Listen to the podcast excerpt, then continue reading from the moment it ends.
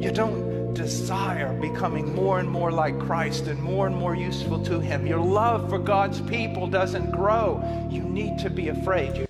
You need to be afraid. If you don't feel saved and you don't do things that saved people should do, you need to be afraid that you're even saved. Folks, that is not the assurance and peace that comes from God's word.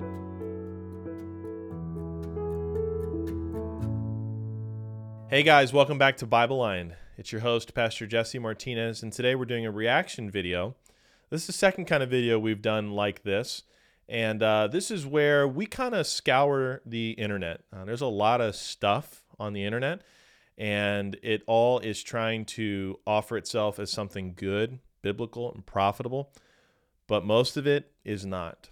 And I do not say that uh, to tell you that I'm the only one with truth. There are great channels that we partner with uh, and pray for them and support them. And you know who those people are. But there's also a lot of stuff out there that I think is just, it's poison. It's straight strychnine. It will wreck your faith. And for people who have already trusted in Christ, they hear videos like what we're going to listen to today. And it just causes so much question and fear and concern.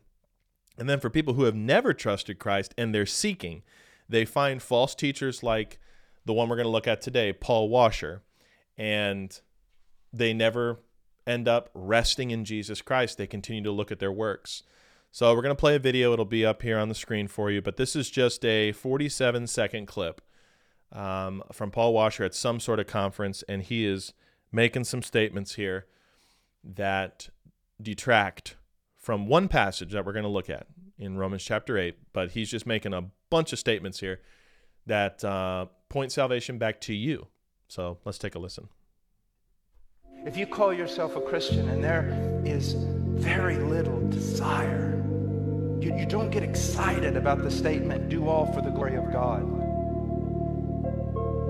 You don't desire becoming more and more like Christ and more and more useful to Him. Your love for God's people doesn't grow. You need to be afraid. You need to be worried. If you can, and some of you can, mm. live in secret, deadly sin, you need to be afraid. Because it's very possible that your profession of faith in Jesus Christ is false. It is false. Oh, man. I'm telling you. False. I'm telling you guys, there's a lot of this kind of content from Paul, from Paul Washer. I don't think I've ever heard him preach a message of encouragement.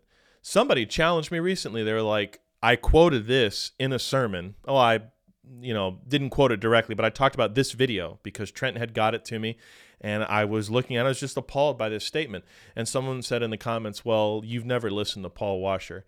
Well, I have. And this is the video I heard. And this is exactly what he says. He gives you four things if you don't desire or if you don't love these different things, then your profession in Christ may not have been real. And you should be very afraid. What's he saying here? If you don't have works, you might not be saved. Let's just boil it down. Let's stop with the.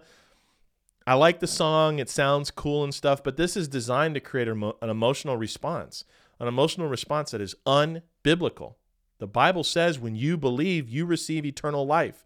Everything that Paul Washer talks about here are things that we should look at for our obedience, for our joy and fellowship. If you are living in secret sin and it doesn't bother you and you've put your trust in Jesus Christ, you should be very concerned that the chastening hand of God is coming upon you, but you're you should not be concerned as to whether you're going to heaven or not. That is never something that's on the table. And there's one passage that just leaps out to me. And I believe it's because the Holy Spirit is against this message. He's against this message.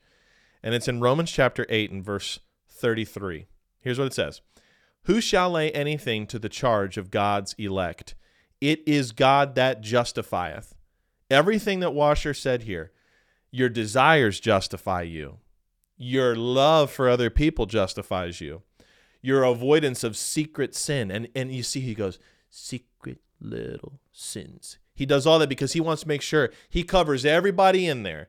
He wants to make sure everybody in there is going, goodness, I might not be saved. That's a, like shame on that man. This is what he does, though. It's God that justifies. Look look at verse 34.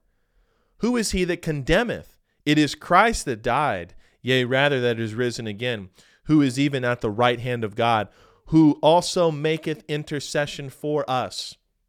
These are not things that I have written. This is God's word to you. I want you to notice a pattern here. Charge and condemneth. There are two things I want you to note. The first thing is you should be innocent until proven guilty, right? Someone can lay a charge against you. Let's say someone came, came against me and said, We are going to try you for manslaughter. Okay. Someone can charge me with that, but I'm not condemned until I'm found guilty. And there are two steps that Paul takes here. He says in verse 33 Who shall lay anything to the charge? Who's going to bring a charge against God's elect? By the way, those who are elect are those who have trusted in Jesus Christ. They're a part of the elect, who is Jesus. And he says at the end of that statement, It is God that justifieth. So even though we may be charged by the world and by false teachers like Paul Washer that we don't love enough, we don't desire enough, we have sin in our lives, and they may say, You might not be saved, you need to be very afraid that you might not be saved Who's the one that justifies? Your works? Your desire? Your love for people? No. God is the one that justifieth. And then he takes that logical step into verse 34. Who is he that condemneth? Who can actually make that charge stick with the condemnation of guilt? Nobody. What does it say? It is Christ that died, yea, rather, that is risen again, who is at the right hand of God, who also maketh intercession for us. What does this mean? This means that because Jesus Christ is risen again, you will not be condemned with the world. Now, I got a question for you. Who are you going to believe?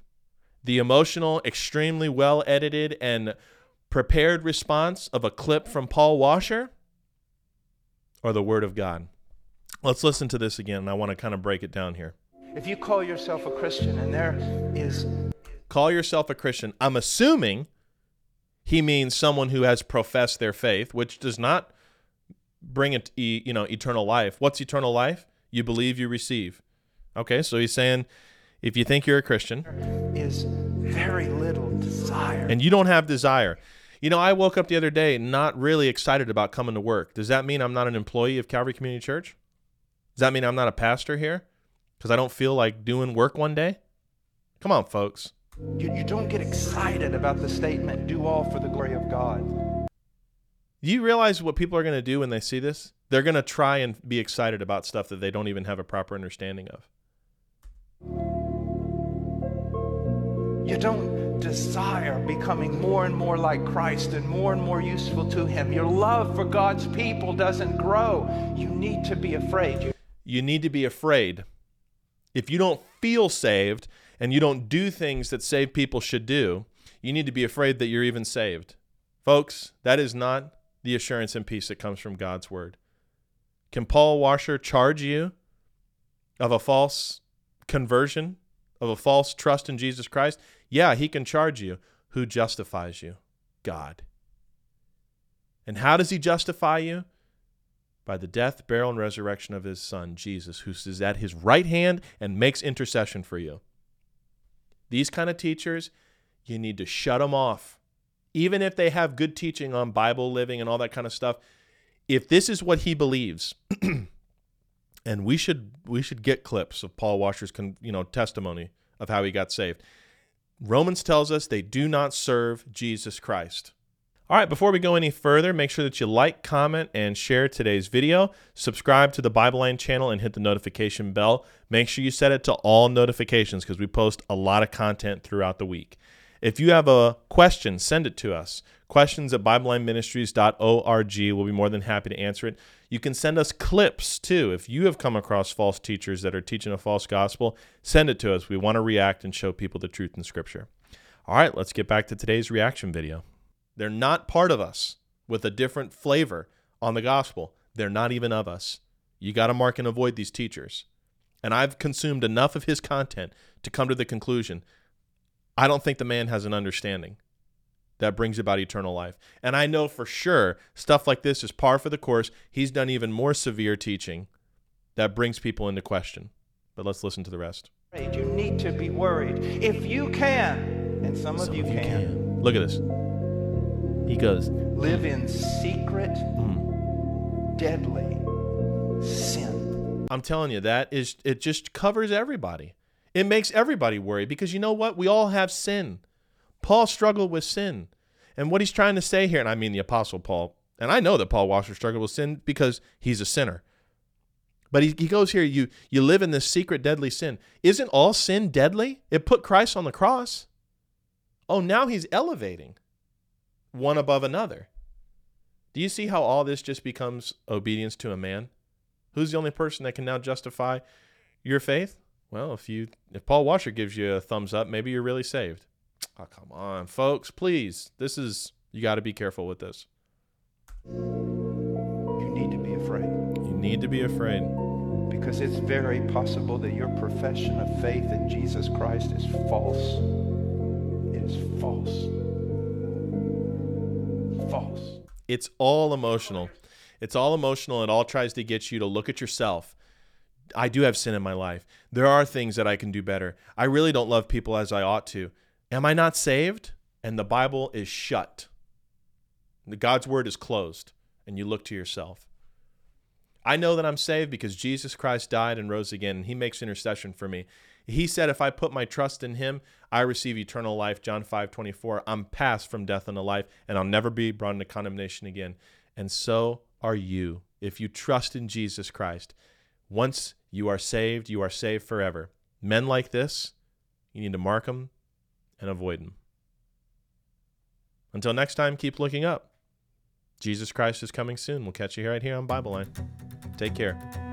If you enjoyed today's episode of Bible Line, make sure to subscribe to the channel and share this video with a friend. Do you have a Bible question? Send us an email, questions at BibleLineMinistries.org, and we'll do our best to get you an answer. Or you can leave your question in the comments of this video. Be sure to check the links in the description for more clear Bible teaching. Bible Line is a ministry of Calvary Community Church located in Tampa, Florida.